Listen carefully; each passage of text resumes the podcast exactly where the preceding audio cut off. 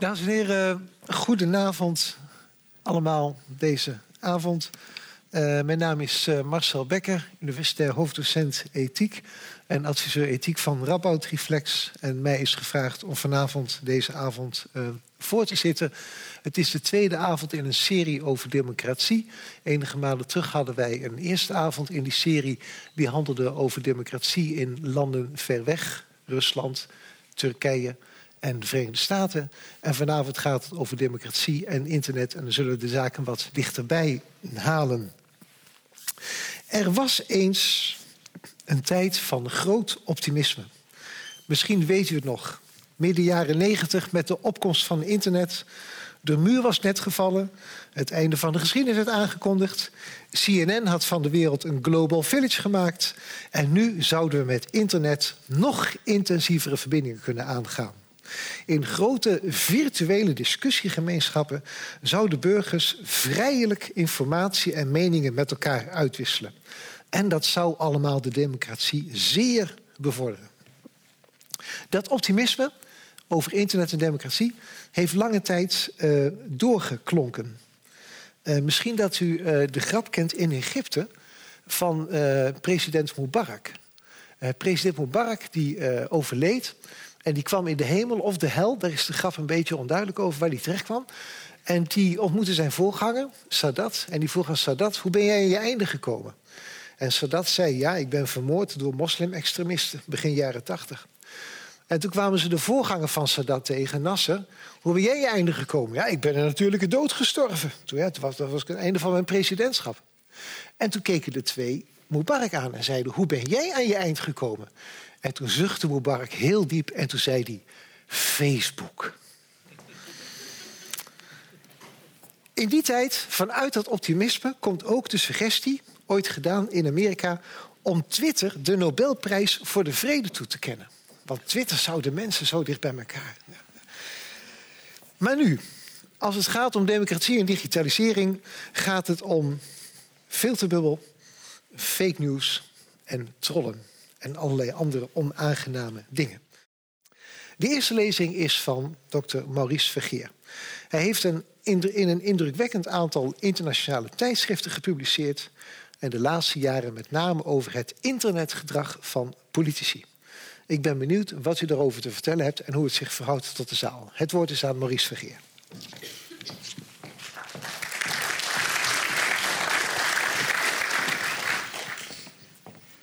Dankjewel. Uh, zoals net gememoreerd werd, ik, het meeste onderzoek wat ik doe gaat over uh, politici op sociale media, op internet.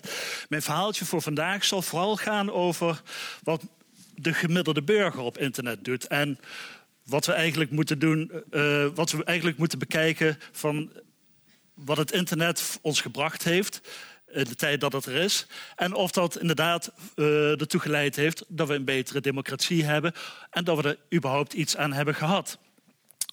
Dat is nog maar de vraag natuurlijk, en dat is natuurlijk ook de aanleiding voor deze avond. Even kijken of. Ja, kijk, daar ben ik. Nou, als we het over de toekomst willen hebben. Een wetenschapper heeft ooit gezegd: als we vijf jaar in de toekomst willen kijken, moeten we eerst vijf jaar terug in de tijd kijken. Nou, we gaan iets van tien jaar terug in de tijd of twintig jaar terug in de tijd, afhankelijk van wanneer je denkt het internet is begonnen. Voor veel jongeren bestaat het de, de zogenaamde digital natives. Die zijn opgegroeid in een internettijdperk, weten niet beter dat, dat ze met sociale media apps uh, anderen kunnen bereiken. De gemiddelde leeftijd van deze zaal is iets hoger dan ik normaal gewend ben in de colleges. Normaal gesproken vraag ik ook uh, aan de zaal in mijn colleges van wie heeft er sociale media app op zijn telefoon geïnstalleerd. En dan gaat bijna iedereen die steekt zijn hand omhoog. Maar ik denk dat in deze zaal, laat ik het gewoon eens even vragen. Wie heeft er sociale media apps op zijn telefoon staan? Twitter, Facebook, Snapchat. Ja, het, vol, volg me mee. Volg me mee. Ik had het minder verwacht. Dus ik heb uh, moderne mensen hier in de zaal zitten. Uh, we gaan even terug in de tijd. En dan begin ik vooral.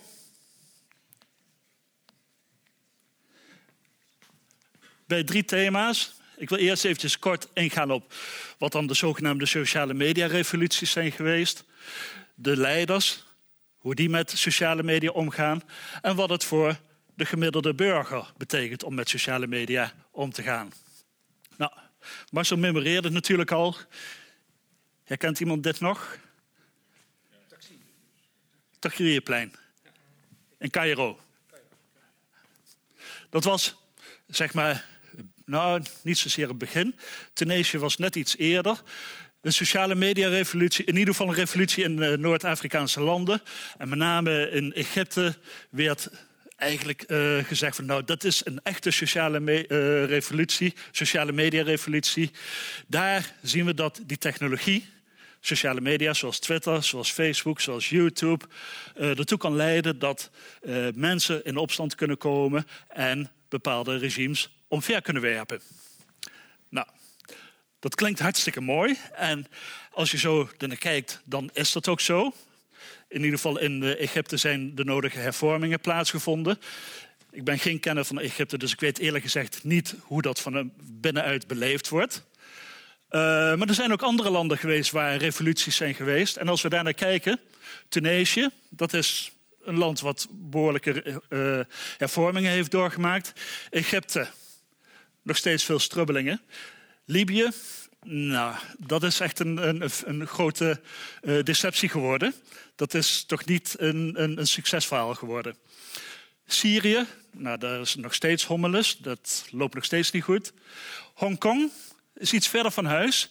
Uh, daar heeft uh, op een gegeven moment de uh, Umbrella-revolutie uh, plaatsgevonden. Jongeren die ehm, zich geroepen voelden om de straat om te gaan, om omdat de Chinese overheid steeds meer zich ging bemoeien met de betreffende verkiezingen al daar.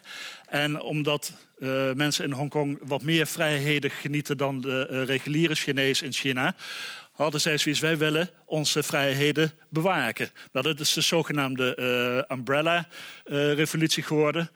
Maar ook daar zie je dat eigenlijk het succes maar minimaal is geweest. Hoewel jongeren, als uh, innovatief zoals ze zijn, hadden wel een hele interessante technologie ontdekt. We kennen natuurlijk de klassieke sociale media zoals wij die hier in West-Europa gebruiken, zoals Twitter, Facebook, YouTube, etc. Maar omdat uh, overheden soms de neiging hebben in dit soort situaties uh, internetcommunicatie af te sluiten, hadden zij een zogenaamde app gedownload, FireChat. Die had geen internet nodig, alleen maar Bluetooth. Nou, dat hebben jullie, neem ik aan, allemaal op de, op de telefoon staan. En dat betekent dat jullie als jullie fysiek nabij zijn, toch met elkaar via de telefoon kunnen communiceren. En ondanks dat het internet uitgeschakeld was, konden de jongeren al daar zich toch nog organiseren en plannen maken van hoe ze die protesten zouden aangaan. Over het algemeen kun je zeggen van nou, als je naar die landen kijkt, naar die uh, revoluties, over het algemeen zie je dat dat mislukt is. In ieder geval het succes wat we hadden gehoopt van de sociale media, van de technologie, uh, is ja, niet bewaarheid geworden. Dan moet je ook mee bedenken dat de focus op sociale media is natuurlijk een redelijk beperkte. Als we kijken, zeker aan Nederland, hoeveel minuten per dag kijkt de gemiddelde Nederlander naar televisie, denkt u? 2,5 nou richting 3 uur gemiddeld. Dus dat betekent dat er ook mensen veel meer dan dat kijken. En dat betekent dat qua tijdsbesteding dat een enorme belangrijke bron is. Tuurlijk, dat is niet alleen maar nieuws, dat is ook allemaal eh, entertainment en sport. Maar ook al kijk je veel naar tv, dan ontkom je niet aan informatieve programma's over dingen die in de samenleving gebeuren. Uh, om even het op te frissen. TV, dagbladen, traditionele media hebben een iets andere functie dan, uh, dan de sociale media tegenwoordig. Van oudsher zijn de traditionele media vooral een brug tussen politiek en burger. En is over het algemeen relatief makkelijk te reguleren door middel van wetgeving. En er zijn redactiestatuten en al dat soort zaken. En dat zijn, om het zo maar eens te zeggen, nette media waar professionals werken die hun vak verstaan en goede criteria hanteren om bepaald nieuws te brengen. Bij sociale media is dat een ander iets. Het is vooral voor directe communicatie. De journalistiek bijvoorbeeld, die duiding kan geven of interpretaties, dingen kan kanaliseren, dingen kan filteren. Van wat is echt nieuws en wat is onzin nieuws. Dat bestaat op sociale media niet. Het is one-to-many of, ja, één, op één uh, communicatie of één op veel communicatie. Wat je wil. Met sociale media kan het allemaal. En er zit geen medierende rol tussen van een journalist. Dat is ook het voordeel voor de politici natuurlijk. Journalisten zijn alleen maar lastig. Die gaan kritische vragen stellen. Uh, en die hebben een weerwoord. Dat was trouwens 50, 60 jaar wel heel anders. Toen hadden journalisten nog uh, enorm veel respect voor de politici. Die vroegen dan, wanneer de premier uit het vliegtuig stappen... van hoe was uw reis, minister-president? Heeft u goed geslapen, minister-president? Dat is niet meer. Hè. Dat zijn af en toe... Uh, kunnen voor de minister-president op vrijdagmiddag op tv vervelende gesprekken zijn als hij uh, met vervelende vragen wordt geconfronteerd. De journalisten zijn lastig en met sociale media hebben politici geen journalisten nodig om direct met de burger te communiceren. Maar tegelijkertijd zijn uh, sociale media vanuit de politiek, uh, vanuit zeg maar, wanneer de burgers die gebruiken, ook heel erg lastig te reguleren. Het is een wildgroei van, wat allerlei, uh, van alle discussies die erin plaatsvinden. iedereen kan zijn zegje doen. En voor politici kan dat soms heel erg lastig zijn. Hè? waarom wat mensen zeggen. Het is beter om een soort buffer te hebben. enerzijds tussen wat de burgers wil, uh, willen zeggen, wat de mening van de burgers is, en wat de opinies van de politici zijn. En dan is een journalist altijd handig. Wat veel overheden, nou veel overheden, ja, het begint toe te nemen, en dat is een beetje beangstigend. Daar waar het een grote, uh, groot goed is voor de burger om zijn ideeën te ventileren, is het dus lastig voor uh, overheden om daarmee om te gaan. Maar de overheden hebben wel zeggenschap, belangrijke zeggenschap over de infrastructuur waar die communicatie over plaatsvindt. Vroeger was het zo, als er een revolutie plaatsvond, het eerste wat gedaan moest worden, was het televisiestation bezetten. Als je het televisiestation in je bezit had, kon je tot het volk spreken. Tegenwoordig is het bijna andersom. Als je, wil dat, als je je volk eh, onder de duim wil houden, wat moet je dan doen? Dan moet je internet afsluiten. Nou, dat gebeurt dus ook regelmatig. Even een nou, stapje terug, ook weer in de, in de, in de tijd. even terug naar Nederland internet bestaat, zeg maar, nou bestaat al heel lang, maar toegankelijk voor de gemiddelde burger is dat zeg maar midden jaren 90 gekomen. Misschien kennen jullie dat nog wat, eh, de, de, de zogenaamde internetbubble, waar de aandelen tot grote hoogte rezen. En mensen uiteindelijk daar ook heel veel verlies hebben geleden, want dat was echt een bubbel en mensen gingen daarin investeren. Maar dat bleek uiteindelijk allemaal niet waar te zijn. Nou, dat was allemaal zeg maar eind jaren 90, maar midden jaren 90 kwam internet met Access for All en de, de digitale stad in Amsterdam. Internet voor het grote volk, uh, voor, de, voor de burgers toegankelijk. En een interessante observatie, u ziet daar electorale volatiliteit staan. Dat is een politicologisch begrip en dat zegt eigenlijk de mate waarin de zetelverdeling in de Tweede Kamer aan verandering onderhevig is. Dus hoeveel zetels verloren worden en gewonnen worden door andere partijen. En als dat laag is, dan heb je stabiliteit. Dan verandert er weinig. Dan heb je een soort van, van stabiliteit. Als we nou naar dit plaatje kijken, dan zien we dat zeg maar tot, nou, tot 1990 die electorale volatiliteit best wel laag is. Aardig stabiel.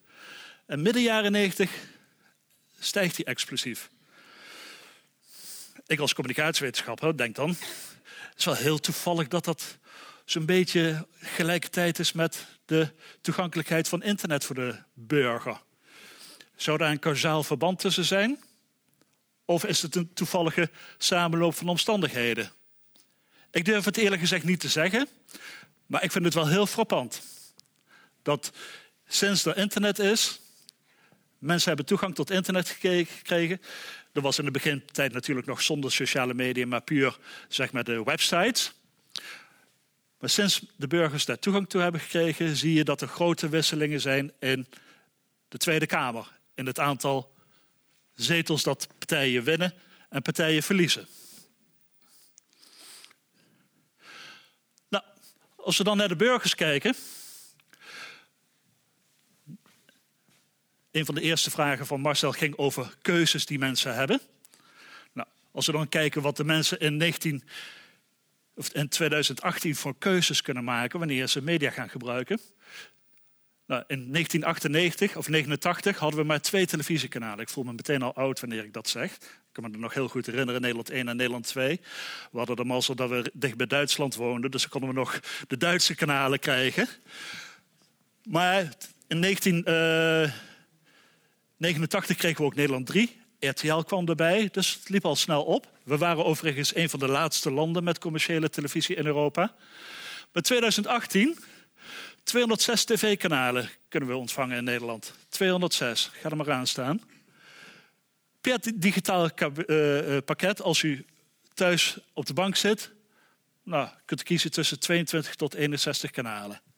En we hebben in Nederland 37 dagbladtitels. Dat klinkt veel, maar per, per gemeente hebben we er maar één.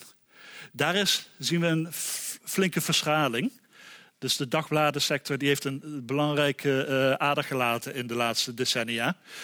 Dus waar over het algemeen het mediaaanbod is uitgebreid, zien we dat dat voor de dagbladen alleen maar minder is geworden. Maar ja, waar praten we over? Als we kijken naar het internet, natuurlijk ontelbare websites, ontelbare social media apps. Natuurlijk hier in Europa gebruiken we vooral Facebook en Twitter en uh, Snapchat en uh, WhatsApp en YouTube. Maar in al die andere landen, en dat wordt wel eens vergeten, zijn er natuurlijk ook veel meer andere typen sociale media die we hier helemaal niet gebruiken. Ik gebruik vaak als voorbeeld, nou, als ik u vraag, als u gaat zoeken op internet, welke zoekmachine gebruikt u dan? DuckDuckGo. DuckDuckGo, interessant. Waarom? Omdat daar zou uh, niet naar gekeken worden wat jij zoekt. Dat klopt, ja. Ja, dat weten we natuurlijk nooit, want we kunnen niet achter de schermen kijken. Maar u, ik, ik, vrees dat u de uitzondering op de regel bent. Wat is de meest populaire zoekmachine in Nederland? Google, precies. Nou, wat is de meest populaire zoekmachine in Zuid-Korea? Toevallig, ja, dat is, ik heb er toevallig gewerkt, uh, vandaar dat ik het weet. Wat is de meest populaire zoekmachine in Zuid-Korea? Neighbor, hoor ik iemand? Goed zo, heel goed. Wat is de marktaandeel van Google in uh, Zuid-Korea? 3 procent. Ja, Google is misschien, of eh, Zuid-Korea is misschien een beetje een uitzondering. Maar ik wil eigenlijk daarmee maar aangeven van wat wij in het Westen gewend zijn. Dat hoeft niet per definitie overal ter wereld zo te zijn. Zijn uh, met name in Azië heb je heel veel andere uh, social media apps of een hele andere webcultuur dan wij in het Westen gewend zijn. Maar in al die landen geldt gewoon, er is een enorm overschot aan wat je op sociale media en op internet kunt vinden. Ook weer even in het perspectief, hoe zit dat in Nederland? Vorige week is een rapport verschenen over het, de gebruikers. Facebook, populair, Twitter.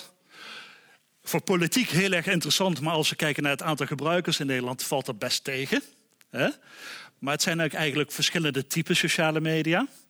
Daar waar Facebook vooral over uh, familie en uh, vrienden is en bepaalde events, is Twitter vooral op nieuws en informatie gericht. Minder op entertainment. Instagram 4,1 miljoen en Snapchat 2,4 miljoen. Nou, dit is de interessant. Nee, WhatsApp vind ik zelf niet zo interessant. Het gaat eigenlijk vooral over privécommunicatie. En ik wil het vooral over openbare communicatie hebben. Maar interessant genoeg zien we dat het aantal gebruikers, of de mate van het gebruik van uh, uh, Facebook, dalende is. Wie had dat gedacht? Facebook was altijd het succesverhaal, maar er is een kink in de kabel gekomen. Uh, en dat was zelfs voordat we. Ik moet blijkbaar iets in. Ja? voordat we het Cambridge Analytica van begin uh, vorig jaar hadden. Het was geen uh, data breach. Hè. Er, was, er, was, niet officieel ingebroken in de database van Facebook. Facebook had het toegestaan om privégegevens te analyseren. Maar uh, dat was voor heel veel mensen toch wel het idee van... oeh, ze weten wel heel erg veel van mij. En misschien is dat nog niet zo, zozeer een probleem. Maar het wordt ook nog verkocht aan allerlei andere partijen. En vind ik dat nou zo prettig? Nou, blijkbaar niet. Want heel veel mensen hebben besloten om... Uh, om Facebook vaarwel te zeggen. Uh, onbetrouwbaar, te veel nepnieuws, nieuw privacybeleid. Dat zijn de belangrijkste redenen van mensen afgelopen jaar om Facebook vaarwel te zeggen. Maar nog steeds het populairste social media platform in Nederland. Twitter vind ik zelf een heel charmant uh, platform. Het is wel een heel negatief platform. Uh, ik noem het wel eens het afvoerputje van het internet. Nog niet zo lang geleden zag eh, Ron Vrezen, journalist van de NOS in Den Haag. Um, op mijn vorige slide stond dat de Nederlanders bijzonder veel vertrouwen hebben in de media. Dat is, blijkt uit een internationaal vergelijkend onderzoek. Dat is een goed teken. Hè, om de traditionele media, de kranten en de nieuwsuitzendingen op tv uh, uh, te vertrouwen. Dat zijn ook respectabele en professionele mensen die dat produceren. En hij tweette erover, was daar trots op. Hè, van kijk, de NOS wordt toch zeer gewaardeerd door de Nederlanders. Nou, vervolgens, als je dan de reacties van de mensen op die tweet zag, zoek hem vooral op. Dat is echt heel vals, heel negatief. Van, oh, daar heb je weer iemand van de staatsomroep. Dat soort uh, opmerk. Ja, dat is, dan is dit nog een gecensureerde versie. Hè? Het was veel en veel uh, veel dan, dan, uh, dan je gewend zou zijn. Dus voor nieuws is het een interessant platform, voor politieke communicatie ook, maar het is een heel neg negatief platform. Nou, hoe zit het dan met die burgerparticipatie online en offline? Welke bijdrage kan online technologie, online tools nou brengen als het gaat om deelname in het grotere politieke proces. Dat, concreet betekent dat natuurlijk zoiets als verkiezingen. Maar het betekent ook je informeren over wat er gaande is in de samenleving. Dus ook heel breed van, van ja, hoe hou je jezelf nou op de hoogte? Nou, even wat korte dingen.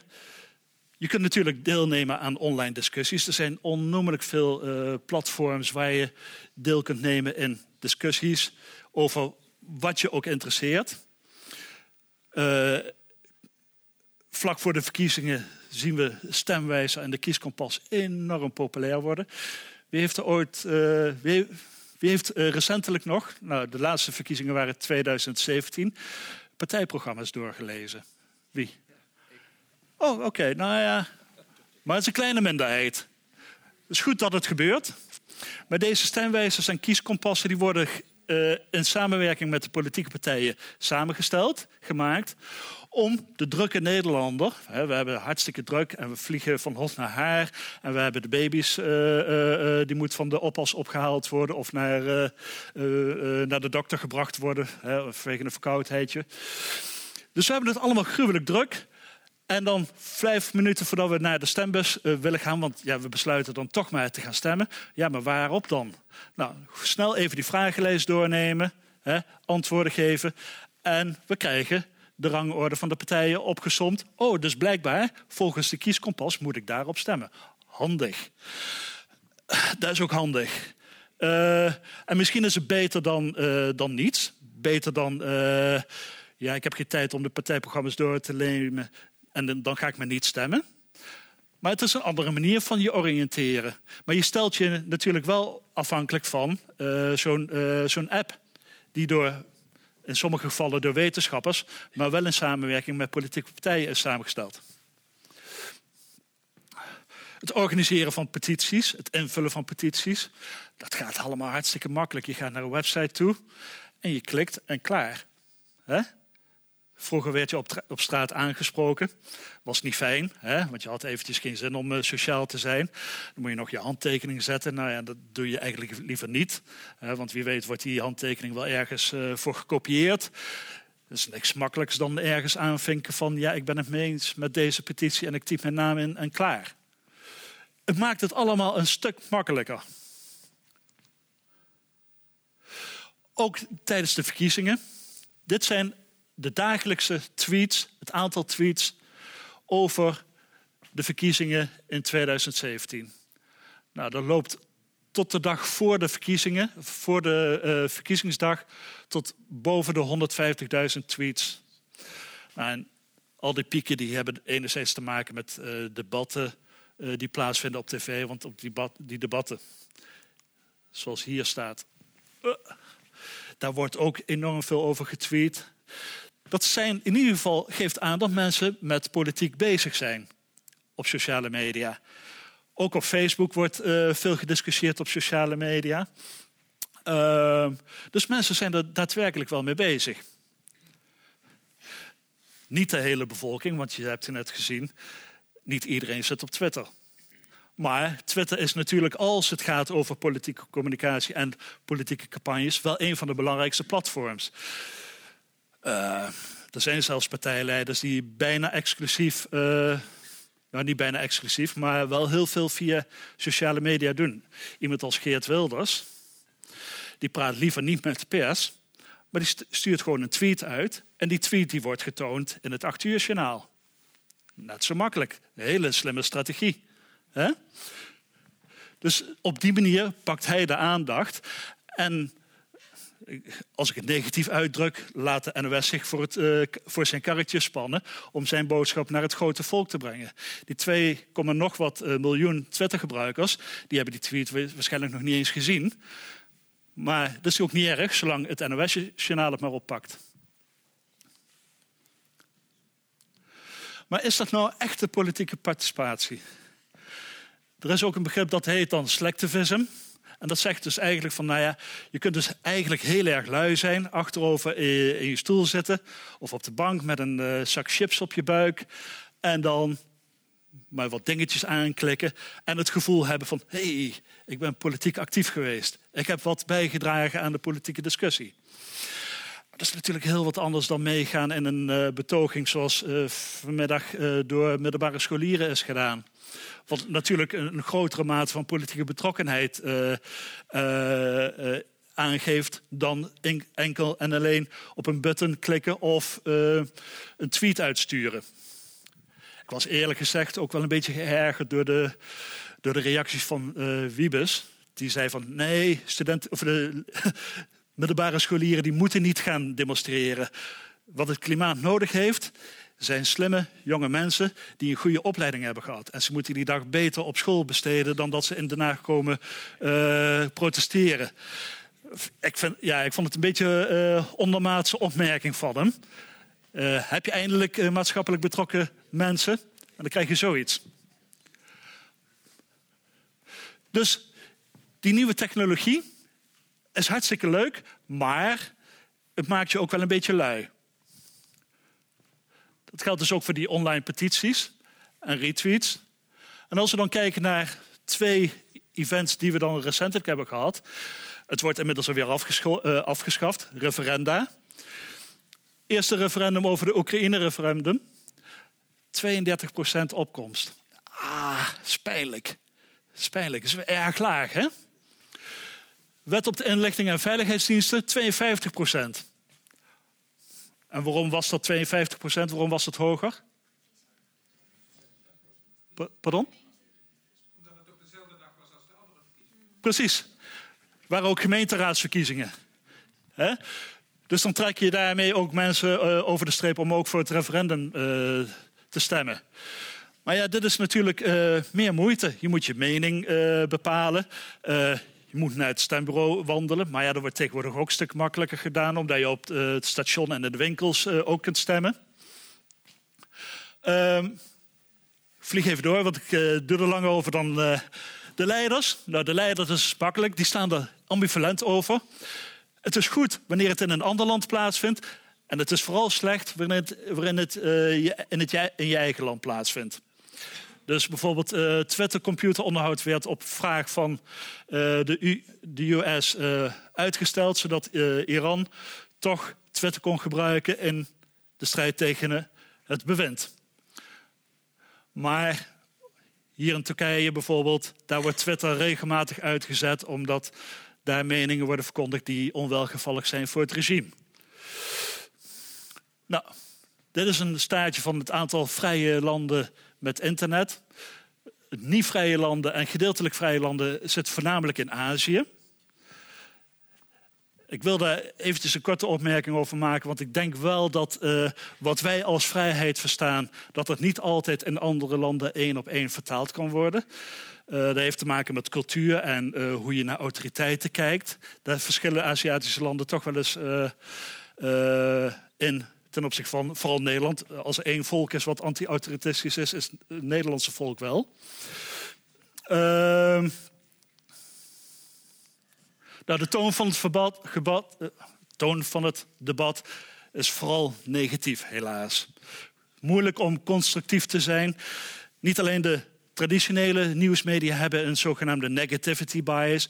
Altijd de focus op de negatieve zaken, op problemen niet op zoek gaan naar de oplossingen en wat goed gaat. De NOS probeert het wel, maar nieuws is over het algemeen negatief. Maar dat geldt ook voor wat mensen op sociale media zeggen. In het kader van politieke communicatie. Soms zeg ik dan ook wel eens dat het een beetje eh, asociale media zijn. En dan heb je dit soort tafereelen, de, de boze burger. Nou, als je ergens je uh, frustratie kwijt kunt, nou dan is het op sociale media. Dat zien we bijvoorbeeld bij de Pieter-discussie, die elk jaar weer opvlamt. Daar, jammer genoeg, uh, leent sociale media zich er niet voor om een goede discussie te voeren. Bij het Pieter-debat uh, zijn een paar voor- en tegenstanders daadwerkelijk om de fysieke tafel gaan zitten. En dan blijkt er gewoon een hele geciviliseerde discussie plaats te vinden. Maar zet je de mensen achter de website van Twitter, dan wordt het weer heel negatief. Consequenties voor het debat. Het debat wordt vaak, denk ik, eh, gedomineerd door een kleine negatieve groep. zeker op Twitter. Er zijn maar 2, zoveel miljoen mensen die erop zitten. Uh, het lijkt erop dat politici vooral ook richting die bevolkingsgroep uh, communiceert. Of in ieder geval dezelfde soort taal bezigt. Nou, vooral in verkiezingstijd, en dat komt er weer aan. Ik zou ze het liefst allemaal persoonlijk in elkaar slaan. Twee of drie weken terug. Premier Rutte. Hè? En dan zegt hij er wel heel snel tegen achteraan van... ja, maar dat kan natuurlijk niet. Ja, maar je hebt het wel gezegd. Hè? Maar dat zou eigenlijk niet de toon moeten zijn. Niet op sociale media en niet uh, door een uh, minister-president. Maar, en dat is misschien goed discussievoer, er is ook nog zoiets van zwijgen, zwijgende meerderheid. Mensen die of niet op sociale media zitten, of sociale media niet gebruiken. En hoe staat het daar dan mee? Hoe denken zij over bepaalde zaken? Nou, die zwijgen dus, maar die kunnen misschien de indruk krijgen dat wat zij denken, maar een minderheidsstandpunt is omdat wat zij zien vooral via de sociale media tot hen komt. En dat wordt altijd in de media uitgelegd. En besluiten dat, de, dat zij hun minderheidsstandpunt, wat niet eens een minderheidsstandpunt hoeft te zijn, maar voor zich te houden. Want ja, je wil eigenlijk liever bij de meerderheid horen. Dat is gewoon een natuurlijk fenomeen. Wij willen bij een groep horen, en liefst bij de meerderheid, want dat is gewoon een veilige positie. Nou, de kenners zullen dit misschien herkennen als de zwijgspiraaltheorie van uh, Nulle Neumann uit Duitsland. En dat is dus een hele interessante theorie die niet alleen voor de klassieke media geldt, maar mogelijk ook voor sociale media. Uh, er is al wel wat onderzoek naar gedaan, maar zeker nog niet in Nederland. En nou ja, misschien moet ik dat dan maar doen. Wie weet. Ik ben er nog niet aan begonnen, maar dat kan misschien nog komen. Nou, conclusie: niet noodzakelijk meer en betere discussies. Wel meer zichtbare discussies. Discussies vonden altijd al plaats, maar die zagen we nooit, want die vonden plaats in de woonkamer. Of op school. Of op het werk. Uh, de kwaliteit van de discussies is beperkt. Zeker vooral uh, richting uh, verkiezingsdata. Want daar zie je dat het vooral broadcasten is en interacties op sociale media vooral plaatsvinden in rustige periodes. Want dan heb je de tijd om naar andere tweets te kijken. En anders, als het druk is, zie je dat mensen niet de gelegenheid nemen of krijgen om op elkaar te reageren. Dank u wel.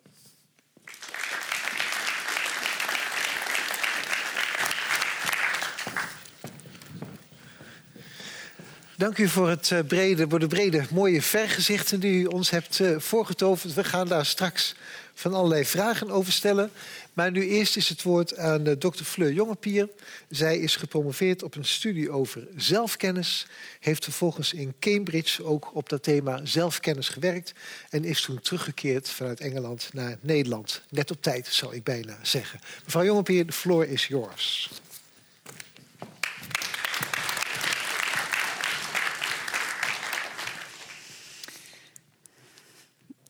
Waar moet ik naar wijzen?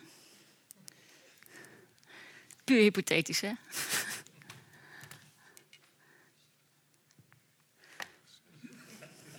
Hey, fantastisch. Technologie, filosofen, altijd een dingetje. Leuk dat ik hier vandaag ben. Ik wil het vandaag met jullie graag hebben over autonomie. Uh, en dat is omdat je eigenlijk, als je het hebt over democratie en digitalisering en dan vooral alle uitdagingen, um, uh, om niet te zeggen schandalen, uh, waarmee we geconfronteerd zijn, uh, alles te maken hebben met autonomie. Ik vond het wel opvallend toen Marcel eerder de, vraag aan jullie stelde: uh, wie van jullie maakte nog, denkt nog echt keuzes te maken op het internet of daarbuiten? Dat er toch verdomd weinig mensen waren die hun hand opstaken. Dat heeft volgens mij ook alles te maken met het feit dat Marcel jullie aan het manipuleren was door middel van framing. Uh, dus het is algemeen bekend dat heel weinig mensen hun hand willen opsteken tijdens een soort van publieke uh, activiteiten zoals deze. Dus Marcel heeft natuurlijk precies die vraag gesteld, zodat heel weinig mensen hun hand zouden opsteken. Niettemin is er wel degelijk een soort van algemene tendens te merken in de kranten en op social media. Um, dat we eigenlijk gewoon gehackt worden door de Mark Zuckerbergs uh, van deze wereld, van de Facebooks en de Googles en misschien ook wel de overheidsinstanties, um, die allerlei slimme algoritmes uh, hebben en van alles over ons weten. Ze voelen ons hulpeloos, een beetje de speelbal misschien van, van deze bedrijven. Um, en dat gaat van hele subtiele claims naar hele grote claims. We worden echt compleet gehackt en we kunnen helemaal niks meer. Nou, wat ik vandaag wil doen is kijken, oké, kunnen we iets meer nuance aanbrengen in, um, in, in, in die discussie? Dus wat staat er nou echt op het spel? En wat moeten we nou maken van die, van die slogans dat onze vrijheid en onze autonomie door dat soort bedrijven als Cambridge Analytica, Facebook en Google en Amazon en Netflix enzovoort um, eigenlijk uh, in relevante zin niet meer bestaat. Maar er staat een vraagteken achter, dus het is nog steeds een open vraag. Goed, democratie en autonomie. Uh, wat is de link? Een van de manieren waarop je uh, uh, democratie zou kunnen kenmerken is zoiets als nou, één persoon, één stem. One person, one vote. Dat is het idee. Niet een soort van één filosofenkoning die voor ons allemaal beslist. Iedereen mag stemmen. Maar als aan deze conditie voldaan wordt, dan is er nog steeds eigenlijk geen sprake van democratie in de zin zoals we het zouden willen. Um, stel dat het zo is dat deze ene persoon met die ene stem gebrainwashed is of gemanipuleerd wordt. En dat er eigenlijk een ander poppetje achter staat die iemand vertelt wat hij of zij moet stemmen. Dan is die ene stem niks waard. Dus dan heb je aan de formele eis van democratie voldaan. Maar als iemand niet vrij is, niet autonoom is, dus geïndoctrineerd wordt, gewoon een poppetje is van iemand anders, dan koop je niks voor je democratie. Dus we moeten zoiets hebben. Een autonoom persoon. Eén stem. Nou, en dan begint de ellende natuurlijk. Wat bedoelen we precies met autonomie? Nou, ik wil daar even iets kort over vertellen. Um, over hoe je autonomie zou kunnen begrijpen. En om dan eigenlijk die, dat soort van theoretisch gereedschap wat je uit de filosofie kunt halen, kunt loslaten op die discussie over de digitale uitdagingen um, voor de democratie. Nou, ik denk als we willen iets beter een genuanceerd verhaal willen hebben over autonomie, dat we minstens drie vragen moeten beantwoorden. Het zijn vaak de drie vragen die niet eens gesteld worden door degene met de grootste mond over onze vrijheid is, in het, uh, is, uh, is verdwenen online. Maar goed, die zien er ongeveer zo uit. Eén vraag is: wat is die definitie van autonomie? Wat, wat versta je onder zelf kiezen, zelf handelen? Dat, dat, is, dat, dat weten we wel, maar wat, wat betekent dat precies? Kan je alle richtingen mee op? Tweede vraag, wat maakt autonomie volgens jou mogelijk? Dus als het een vaardigheid is of een cluster van vaardigheden om zelf te kiezen, zelf te weten wat je wil, wat heb je dan eigenlijk allemaal nodig voor die vaardigheid? Ook daar grote verschillen die heel veel uitmaken. Ook voor uitdagingen rondom digitalisering. Laatste vraag, is vrij makkelijk. Wat is het bereik van autonomie? Dus waar strekt autonomie zich over? Nou, om bij het begin te beginnen, definitie van autonomie betekent dat je jezelf bepaalt, dat je jezelf stuurt. Dat is een soort van sneeuw is wit. Hier komen we nog niet heel veel verder mee, dus we moeten iets meer vooruitgang maken. Dan kan je, vanaf hier kan je twee kanten op. Dus jezelf sturen, jezelf bepalen. Eén optie, linksaf slaan, um, is wat je zou kunnen noemen positieve zelfbepaling. De tweede route is negatieve zelfbepaling. Positieve zelfbepaling, weer een soort sneeuw wit voorbeeld, um, toch is het zinnig, is het idee dat jij jezelf bepaalt. Dat klinkt een beetje futiel, maar het idee is eigenlijk dat je een, een zelf hebt die kan reflecteren op andere delen van jouzelf. Dus om een stom voorbeeld te noemen, stel je, je, je was dronken en je bent karaoke gaan zingen. En je dacht op dat moment dat dat echt een goed idee was, maar de dag daarna werd je wakker en je schaamde je een beetje. Je dacht, dat, dat, was, dat was ik niet. dat was een soort van een rare uitspatting, maar daar wil ik me niet mee identificeren. Nou, wat je daar krijgt is eigenlijk het idee dat, je een, dat het een inauthentieke of niet-autonome handeling was, omdat je je vervreemd voelt van die verlangens of die handelingen of intenties die je had terwijl je dronken was in die karaokebar en al die andere zaken waar je liever niet meer aan wilt denken. Ja, dus zelfbepaling of autonomie heeft ermee te maken dat jij je kunt identificeren met bepaalde aspecten van jezelf. Dat je je kunt identificeren met je verlangens, met je gedachten. Op het moment dat er een vervreemding optreedt, als je denkt dat ben ik niet, dan is je autonomie in het geding. Dus dan is er sprake van het feit dat je misschien niet autonoom bent. Die is heel populair, maar je hebt ook een andere optie en dat is de negatieve conceptie van autonomie. En die is eigenlijk heel simpel. Je wordt niet door een ander bepaald. Dan ben je autonoom. Um, dus op het moment dat het zo is dat ik hier een lezing sta te geven en daar staat uh, iemand uh, die een geweer op mij gericht heeft om deze, om deze lezing af te maken, dan ben ik niet autonoom. Kan best zijn dat ik mij identificeer met het verlangen om hier een praatje te houden. Dat ik denk, ja, dat is eigenlijk heel tof. Uh, had ik ook wel gedaan als er geen persoon met een geweer stond. Maar als ik geen keuze heb, als ik dit moet doen, omdat mijn leven ervan afhangt, dan ben ik nog steeds niet autonoom. Dus het maakt helemaal niet uit of ik me, hoe ik mij verhoud tot mijn verlangens en of ik authentiek ben, dat kunnen we allemaal overslaan.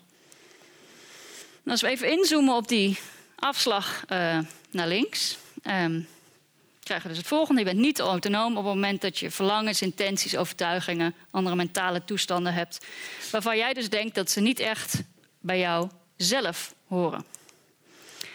Nou, de oplettende wandelaar op deze route zal zich hier een beetje verdwaasd um, achter de oren krabben.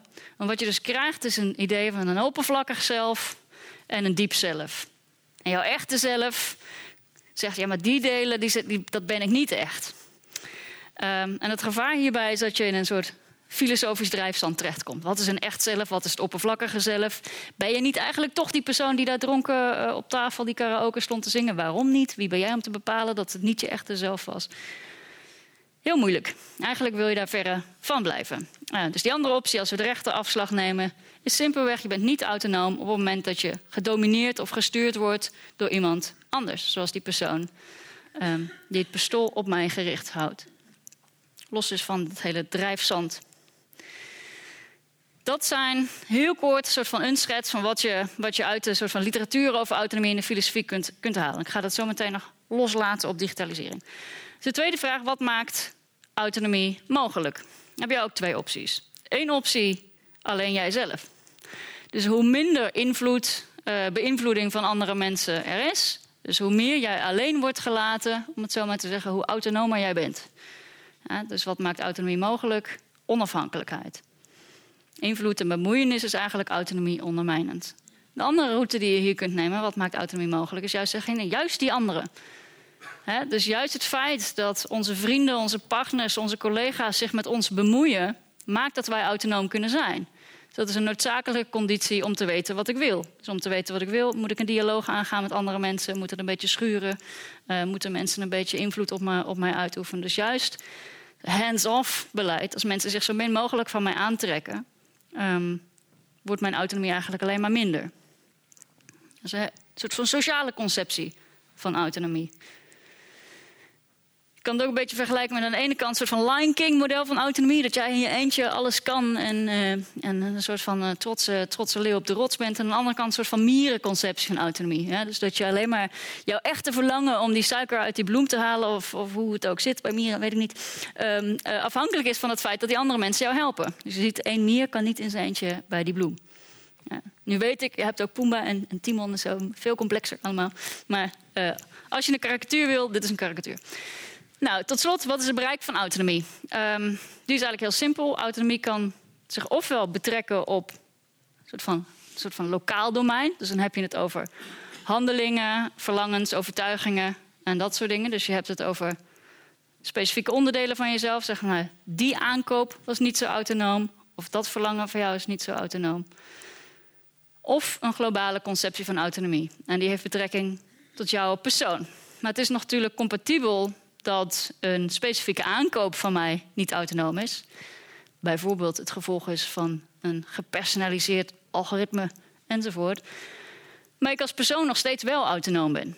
Ja, dus die, die twee dingen zijn compatibel.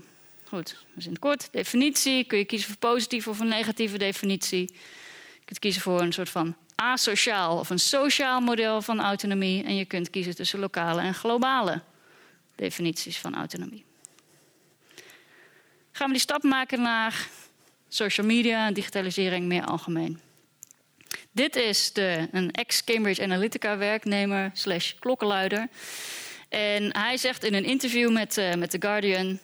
Het hele, de hele invloed die Cambridge Analytica had... onder andere op die Amerikaanse verkiezingen... zegt hij, was one big unethical experiment.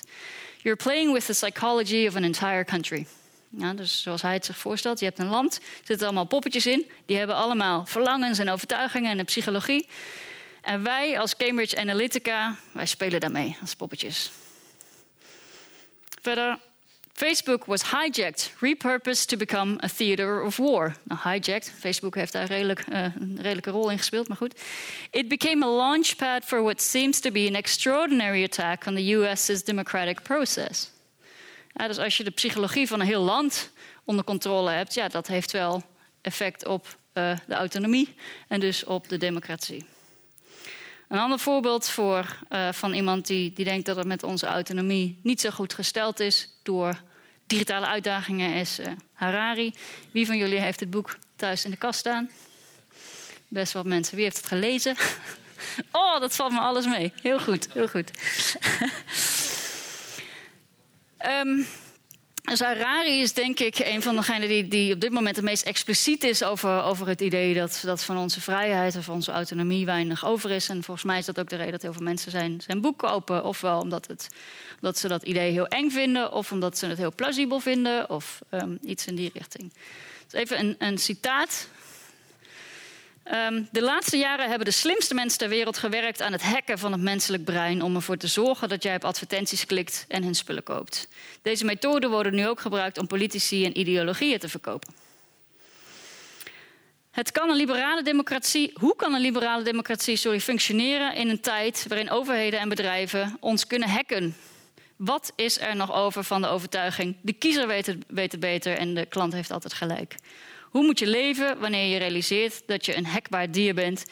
Dat je hart een overheidspersoon is en dat je amygdala voor, um, voor Poetin werkt. En dat de volgende gedachte die in je opkomt misschien wel het resultaat is van een of ander algoritme die jou beter kent dan jij jezelf.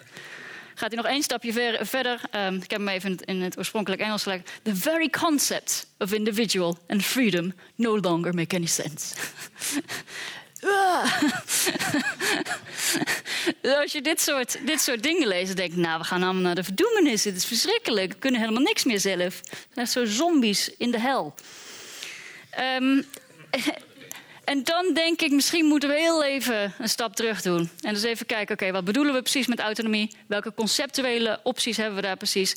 En hoe kunnen we nou eigenlijk van die claims van Harari komen naar die meer genuanceerde mogelijkheden, uh, manieren om over autonomie na te denken? En moeten we die slogans over we zijn eigenlijk allemaal niet autonoom, um, niet met een behoorlijke korrel zout nemen? En ik denk het wel. En um, er is net een, een, heel recent artikel uitgekomen op de correspondent, die ik jullie kan aanraden.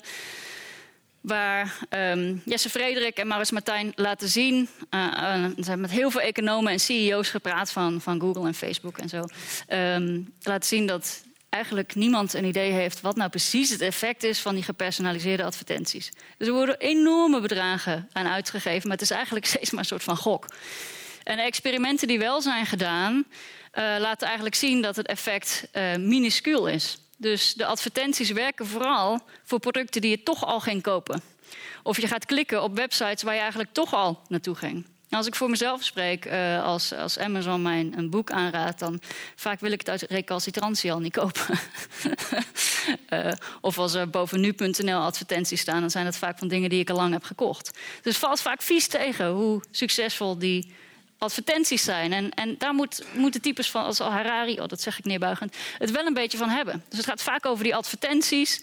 Uh, en dan vervolgens over die politieke advertenties. En dan, nou ja, als we ze zo specifiek zijn toegespitst op, op onze verlangens en onze psychologie, dan, dan gaan we natuurlijk op Brexit en Trump stemmen.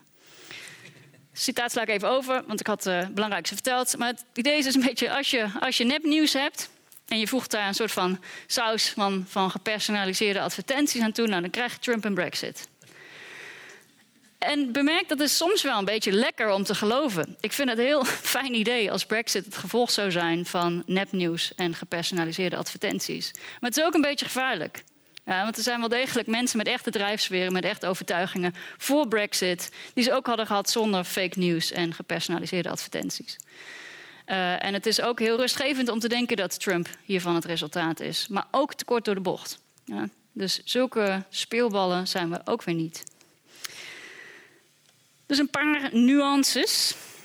Um, ten eerste beperken de gevaren, um, de echte gevaren. Ik bedoel, laten we eerlijk zijn, het is, het is niet allemaal fantastisch. Maar de gevaren die wel genoemd worden, beperken zich vaak tot wat ik heb genoemd lokale autonomie.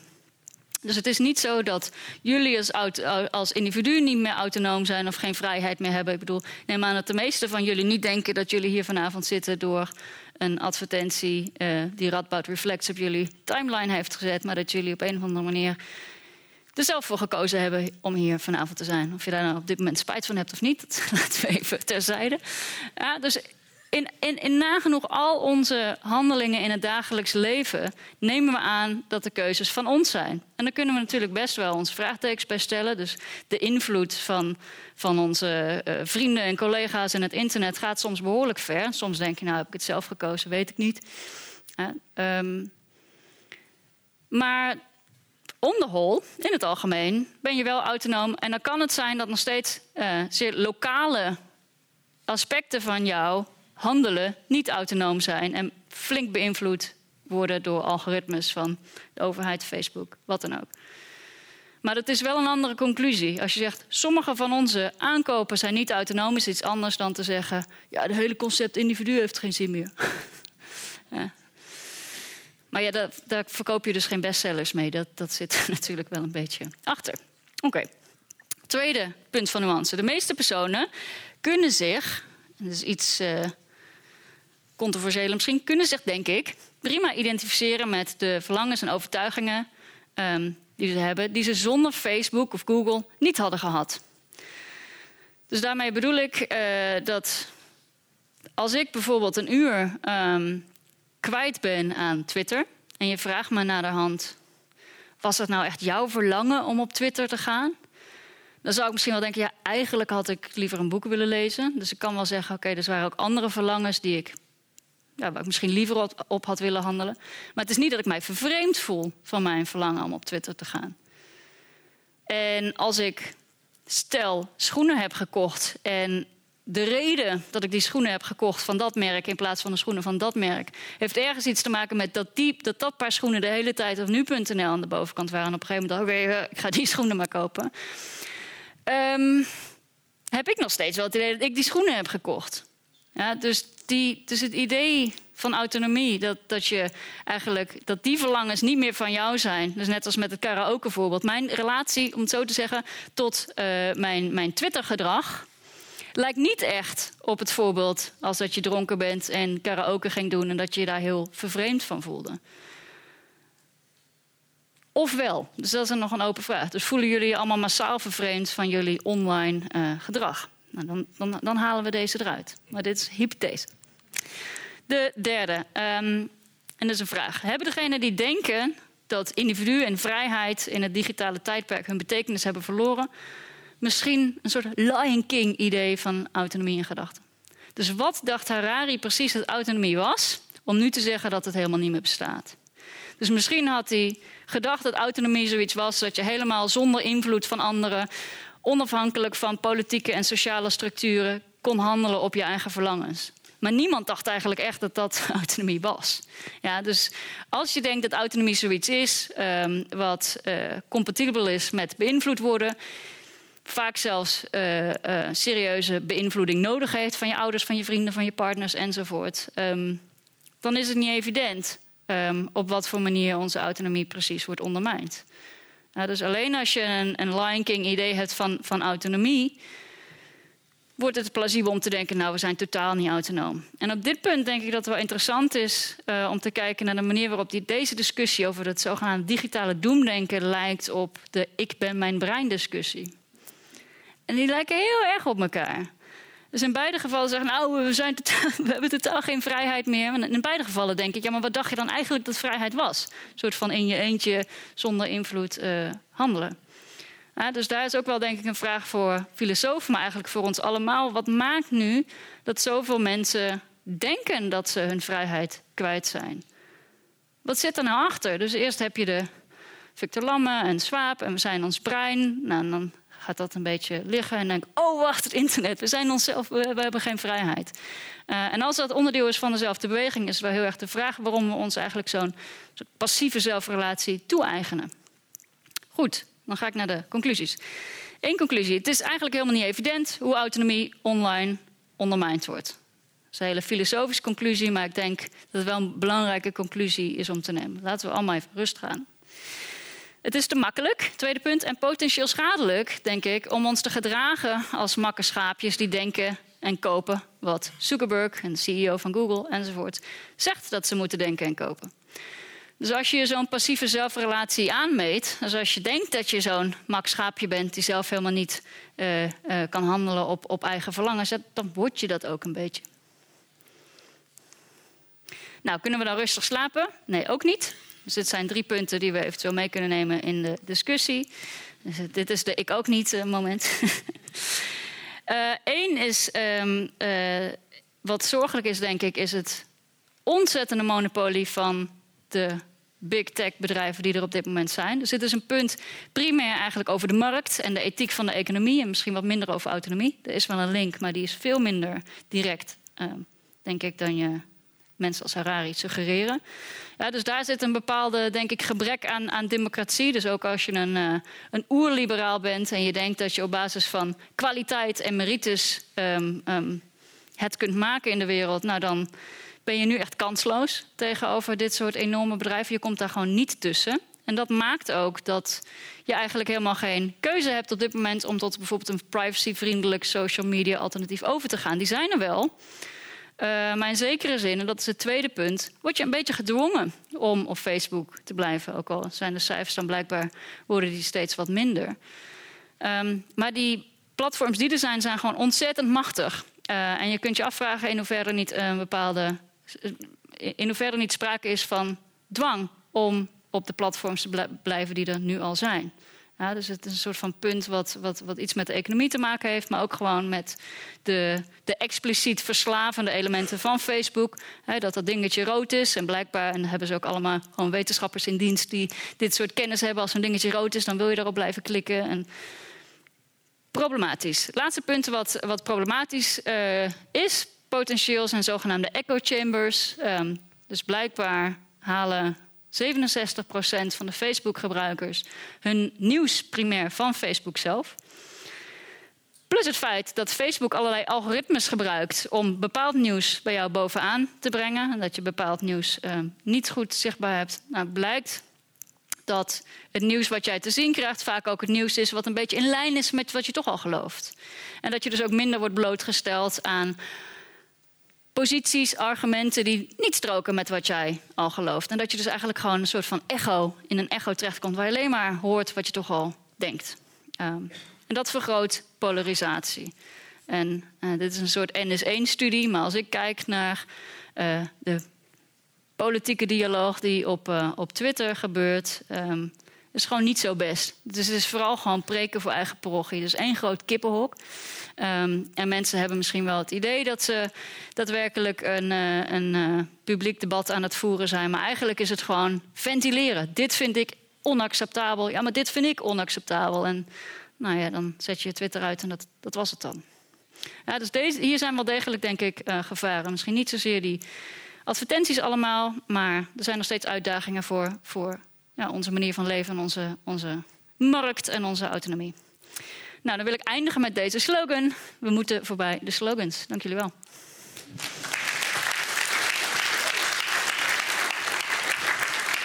Wij gaan zitten.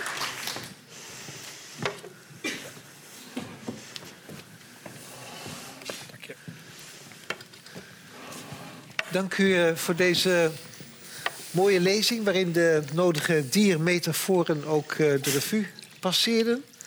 Uh, ik wil eerst met beide sprekers in gesprek... en dan gaat u met beide sprekers in gesprek... en komen er uh, videofragmenten. Mag ik met u beginnen, uh, meneer Vergeer? Ehm, lange tijd had ik het idee... u bent ook een echte sociale wetenschapper... En echte sociale wetenschappers zijn mensen die niet een eigen mening hebben... maar die gewoon onderzoeken hoe dingen zitten... en daar verder geen eigen orde over hebben. Maar naarmate u verder ging met uw verhaal... had ik toch het idee... we gaan van niet naar een andere democratie toe... door de druk van de sociale media... maar we gaan naar een slechtere democratie toe... door de druk van de sociale media. Kan een sociale wetenschapper dat zo bevestigen... dat hij ons dat heeft verteld? Um, zo stellig durf ik het niet te stellen... Um, wat ik wel denk, kijk, we, we hebben de neiging op, om op internet en sociale media te focussen, maar dat is maar één puzzelstukje van het grotere geheel. Om even aan te haken op de discussie rond echo chambers en polarisatie. Um, ja, dat zijn fenomenen die zich voordoen op uh, uh, sociale media. En die, daarvan zou je kunnen zeggen dat is slecht. Want uh, als je een keuze wilt maken voor verschillende partijen, moet je van meerdere bronnen informatie hebben. Nou, dat gebeurt met die echo chambers niet. Aan de andere kant denk ik van ja, echo chambers zijn ook van voor het internettijdperk. Onze sociale kring, onze familie, onze vriendenkring, die zoeken we op omdat ze soortgelijk aan ons zijn. Uh, vanuit de sociologie, vanuit netwerktheorie, is er een concept dat heet homofilie. En dat betekent dat je uh, dezelfde soort mensen om je heen zoekt. Met dezelfde opinies, dezelfde interesses. Nou, dat is eigenlijk ook weer een echo chamber. Je zoekt geen vijanden op over het algemeen. Of niet echt mensen op die totaal andere denkbeelden, totaal andere ja. interesses hebben. Ja. Dus ik denk dat het. Uh, ja. Internet is in die zin misschien een extensie van, van, van het, het, dagelijks leven. Dat onderscheid tussen offline en online, dat is eigenlijk irrelevant. Het is een verlengstuk. Ja. En tot op zekere hoogte is het een, een, een uh, soort gelijk. Ja, maar u hebt ook gesproken over een verharding van het debat. Het voorbeeld van de Zwarte Pieten discussie. Ja. Ga je die mensen online met elkaar laten discussiëren, vliegen ze elkaar in de haren.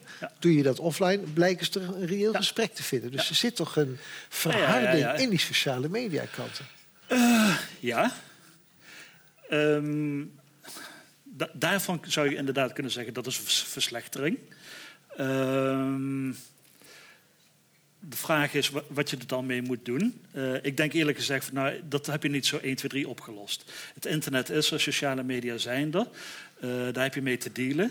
Uh, het is alleen, als ik als internetgebruiker daarmee geconfronteerd word, wat moet ik er dan mee? Moet ik mezelf erin verliezen en meegaan in die stroom van negativiteit? Of moet ik even een pas op de plaats maken en denken van oké, dit is Twitter, dit heeft maar zo 2, zoveel miljoen mensen. Uh, het is uh, slecht gemedieerde communicatie, want we kunnen elkaar niet in de ogen kijken. Uh, dus logisch dat het negatief is. De soep zal niet zo heet gegeten worden als die opgediend wordt ja. op sociale media. Maar gaat er dan niet een soort zichzelf het effect ontstaan dat een betrekkelijk kleine groep op sociale media die gaat flink tegen elkaar tekeer. Maar doordat die zoveel aandacht krijgt, gaat er een grote groep zich ook steeds meer richten naar die aanvankelijk kleinere groep. Nou, dat is precies wat ik in mijn laatste Ja. slide zei. Ja. Dat is die zwijgspiraal, hè, van, van dat een kleine groep de discussie domineert. Maar deze theorie die is eh, eh, ontwikkeld in de tijd dat er nog geen internet was. Dat deed zich dus ook al voor toen er alleen nog maar televisie en kranten waren. Kunnen we misschien alle massamedia wel de schuld geven? Dat kan. Ja. Maar ja, ook daar los je natuurlijk niks mee op, want die Ja. massamedia zijn er, het internet is er. En de vraag is dan van, ja, oké, het, dat klinkt nu een beetje obligaat, maar je kunt dan wel eh, zeggen van, nou goed, eh, mensen moeten minimaal daarvan bewust zijn dat dit het geval Ja. is. En dan kom je op mediawijsheid en media literacy en dat soort discussies uit. Maar dan Eh, gaan we al naar de andere spreekster toe. Zo. Ja, Ja, Ja. zullen we daar naartoe Ja, gaan? prima. Ja, uitstekend. Bedankt. Ja, eh, even dat voorbeeld van die Zwarte Pieten discussie. Die, Oh. eh, wat de andere spreker aanhaalde. Ik heb gedacht toen ik uw verhaal hoorde... ehm, die mensen, als die zichzelf nou terug zouden zien... hoe zij op internet over Zwarte Piet tegen elkaar tekeer zijn gegaan. Zouden die mensen dan niet denken... ik was wel een beetje niet... dat was mijn niet echte zelf. Dat was mijn niet authentieke zelf. Dat was ik eigenlijk niet zoals ik daar tekeer ging. Even uw conceptueel apparaat proberen los te laten op die discussie. Oei. ehm, dat, dat het, een empirische vraag. dus ik, ik, ik, ik, weet, ik, weet, ik weet het niet. Ik, ik denk wel dat waar het gaat over uitingen met een, met een morele lading, dus waar, er, waar het gaat over onrechtvaardigheid en, en mensen uiten zich over die onrechtvaardigheid. ehm, dat mensen wel snel geneigd zijn. Maar ja, ik ben, ik ben niet, de, niet een psycholoog die, die daar onderzoek naar doet. Maar Ja. Ehm, ja, dat je daar wel je tanden in vastzet. En als je dan jezelf ook daar tekeer over gaat, denk je, ja, maar daar moeten we ook tekeer over gaan. We moeten Ja. nog harder tekeer gaan over ja, dus die mensen staan op die splitsing... die in een van de eerste slides was... en die zijn echt behoorlijk autonoom... zoals ze daar tekeer gaan op internet. Ja, dus ik denk niet dat, dat geëmotioneerd zijn een indicatie is voor een gebrek aan autonomie. Dus ik denk als het gaat over onze politieke overtuigingen en onze morele overtuigingen, dat die heel vaak gepaard kunnen gaan met behoorlijk sterke em- emoties. En dat dat Ja. eigenlijk niet, niks, niks te maken hoeft te maar hebben ze met zeggen toch wel eens zijn. dat de onderbuik van de samenleving... die komt op internet, Facebook en Twitter, Hm. komt hier naar voren. En dan vind ik het interessant als er nou een filosoof komt... die zegt, ja, maar die onderbuik, dat is iets anders... dan de autonome zelven die we zijn. Ja, dat denk ik dus niet. Dus ik denk dat het heel compatibel Ik denk niet dat autonomie, dat we autonomie gelijk moeten trekken met rustige, koele reflectie. Dus ik denk dat Ja. het, eh, dat, dat, dat eh, misschien veel, veel, veel autonome gedachten en verlangens die we hebben, die hebben we na, na rustige, koele reflectie en een lange wandeling. Dat we denken, dit wil ik. Ja. Eh, maar ik denk ook, dus, dus stel je iemand voor die gebrainwashed is of onderdrukt wordt door, laten we zeggen, haar man. En in een boze opwelling denkt, ik heb er genoeg van. Ik ga weg. Dus het is een, een, een, een, een gedachte of een verlangen die echt een opwelling is. Dus impulsief, is eigenlijk niet rationeel. Dus totaal, de motor is helemaal emotie. En, en toch is het een ontzettende autonome, eh, autonoom verlangen. Dus Ja, ik denk dat die wel compatibel zijn. Ik vind het toch een beetje... Ja, ik had eigenlijk gedacht dat dus, dus racistische Ik ga niet de goede kant op, Nee, nee, nee, nee maar dat, dat, dat is prima. Filosofen worden ervoor betaald om het niet met elkaar eens te zijn. Ik dacht bijvoorbeeld dat racistische tweets op internet... in uw conceptuele vocabulaire heel mooi verwoord kunnen worden... van dat zijn mensen die glijden uit... maar dat, zijn, dat is geen autonomie in de volwaardige zin van... maar dat is dus, dat Nee, ik, zie, ik zie nu het voorzetje. Ja. Maar eh, nee, ik, dus ik denk Nee. ook dat de, andersom, dus niet alleen eh, racistische tweets, maar ook eh, anti-Zwarte Piet of, of anti-racistische tweet, tweets. ehm, met, met heel veel emotie en morele verontwaardiging gepaard gaat. En die morele ont- verontwaardiging eh, is gewoon niet hetzelfde. Dus het uiten dat je moreel verontwaardigd bent en je, je retweet iets en je zet erboven, dit kan echt niet. Ja. Dat je eh, mogelijk het gevoel krijgt, en dat sluit een beetje aan op wat, wat jij eerder zei, dat je het gevoel krijgt dat je mee hebt gedaan aan een politiek debat, maar je hebt eigenlijk alleen maar uitgedrukt, dit kan voor mij niet. Ja. En dat is heel iets anders dan een dialoog of een debat met, met, die, met die tegenstanders. Ik denk dat, dat, dat, eh, dat beide kampen zich, zich daar schuldig aan maken. Ja, ja. oké. Volgend puntje. Ik had een beetje het idee dat het tweede deel van uw verhaal eigenlijk een heel somber licht werpt op een eerder deel van uw verhaal. Want u vertelt ons dat wij misschien wel Lion Kings zo over onszelf denken, maar dat wij misschien over onszelf meer als mieren kunnen gaan denken. Dat we, als we, dat we een rare autonomie-fictie hebben. En als we die een beetje loslaten, dat we dan nuchter naar onszelf gaan kijken en worden echt wel beïnvloed. Vervolgens gaat u laten zien dat wat betreft politiek, internet, een verschrikkelijk slechte invloedbron is. Dus u laat ons eerst van Lion King meer worden en zegt vervolgens: kijk, en dan zijn we in een kippenhok terechtgekomen. en dat, dus het loopt eigenlijk wel slecht af, uw verhaal. We zijn beïnvloedbaar en verdorie, we worden als het gaat om politiek, en daar gaat het vanavond over, worden we door slechte dingen beïnvloed. Ja. Ja, mijn praatje had een complex plot, dat klopt. Ja. um, dus ik denk, dus het, het is een korte boodschap, maar ik, ik, kreeg hem niet minder complex. Is dat we aan de ene kant, uh, denk ik, uh, uh, wat rustiger aan mogen doen wat betreft de slogans. Dus zo erg is het allemaal niet. Uh, ook omdat er gewoon in het dagelijks leven, dus jij hebt een mooi voorbeeld gegeven, mensen heel goed kunt beïnvloeden over hoe ze vervolgens gaan handelen. Dat drie mensen hun hand op hebben gestoken in plaats van bijna iedereen, als je de vraag alleen maar anders had geframed. Nou, is gewoon uh, behoorlijke beïnvloeding van hoe we ons gedragen. Um, maar dat vinden we prima. We hebben niet het idee dat. dat nee, dat... maar in de politiek barst het van de hele nare beïnvloedingsmechanismes. Ja, nee, en zeker. wel een probleem. Ja. Ik dank bij de sprekers voor hun genuanceerde betoog. We hebben nu vanavond niet alleen maar social media in een negatief daglicht gesteld, maar daar ook de betere kanten van belicht. En in ieder geval, laten we zeggen, van verwarring op een wat lager niveau toch opgestegen tot iets minder verwarring en dan nog wel van een hoger niveau. Dank u beiden uh, daarvoor.